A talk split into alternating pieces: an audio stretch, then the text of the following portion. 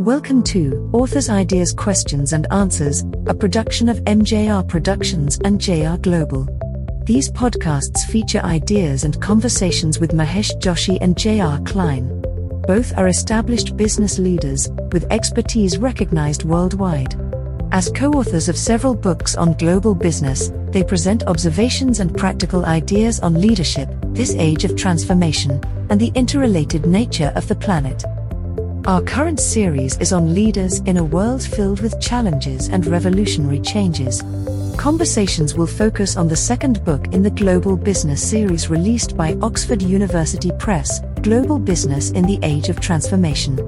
Klein and Joshi authored this book to examine the complexities and pressures of rapid change and present simple solutions that can help stay relevant even as the ground continues to shift. Let's look at today's questions. The conversation in your book reminds us that change issues are not that different than they have always been. In a world that seems to change explosively, how can you say that there is no difference? Uh, the question talks about the, the character of diversity. It's really the essence of, of this for leadership.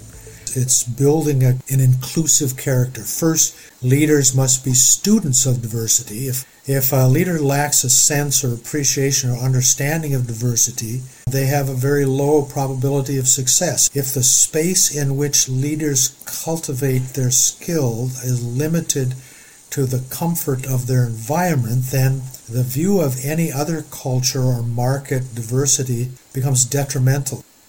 Uh, leaders who have had exposure to multiple geographies, often representing unknown or uncomfortable values, are more equipped to make uh, valid choices. Being a successful leader of a diverse organization requires the prerequisite of having tasted diversity. Leadership should be based on the principle of bridging and integrating differences. Leadership needs to suspend judgment, listen for common values, and seek palatable solutions. This means being willing to nurture and value differences that exist between ages and across cultures. The idea of building a trust framework is what any good diversity leader must think about and spend some introspective time. The idea of building a trusted framework is what any good diversity leader must think about. How a leader fosters trust between diverse cultures, trust frameworks, is today's sort of emblematic predicator of success. Diverse leaders need to be chancellors of change. Most people form trust based on face to face interactions that might have something to do with virtual clues, uh, in this world of technology, communication channels, more innovative strategies are needed. Statistics indicate that the cost of business rises when people don't trust each other.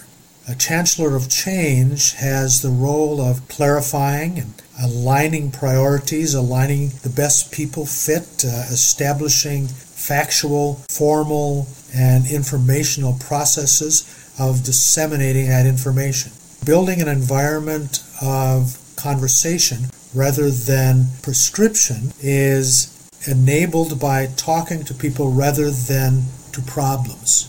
It operates from the character position that accepts the value of people. It allows people to think for themselves, which means allowing them to fail and learn from it. Leaders also must be malcontents of mediocrity. They must be driven toward performance rather than control. The conversation must be bring me back a solution instead of do this. Allocation of autonomy is an empowering tool while prescriptive control tends to stifle innovation and squash motivation.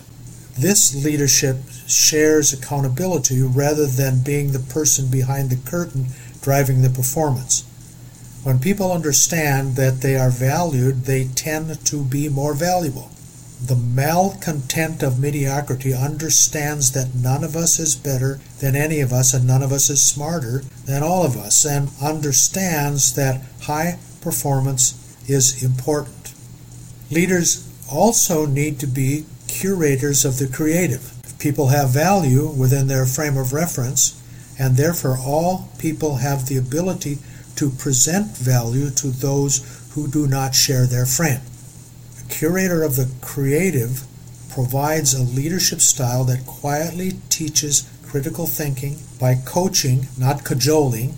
Leaders build the capacity of the culture by opening the values of individual to benefit the many. Leaders must be continual connectors. They cannot see the world through rose-colored glasses. They must see in four dimensions, recognizing the value of diversity, always listening, empowering, respecting, and I- including relearning again and again and again. They must connect and not tear apart, exhibiting behavior worthy of trust. Thank you for joining us. We look forward to continuing the conversation. If you are interested in more about the significant changes in the world, watch for Global Business in the Age of Distraction and Destruction, scheduled for release from Oxford University Press in June of 2022. If you want to contact us, email info at jrglobal.co.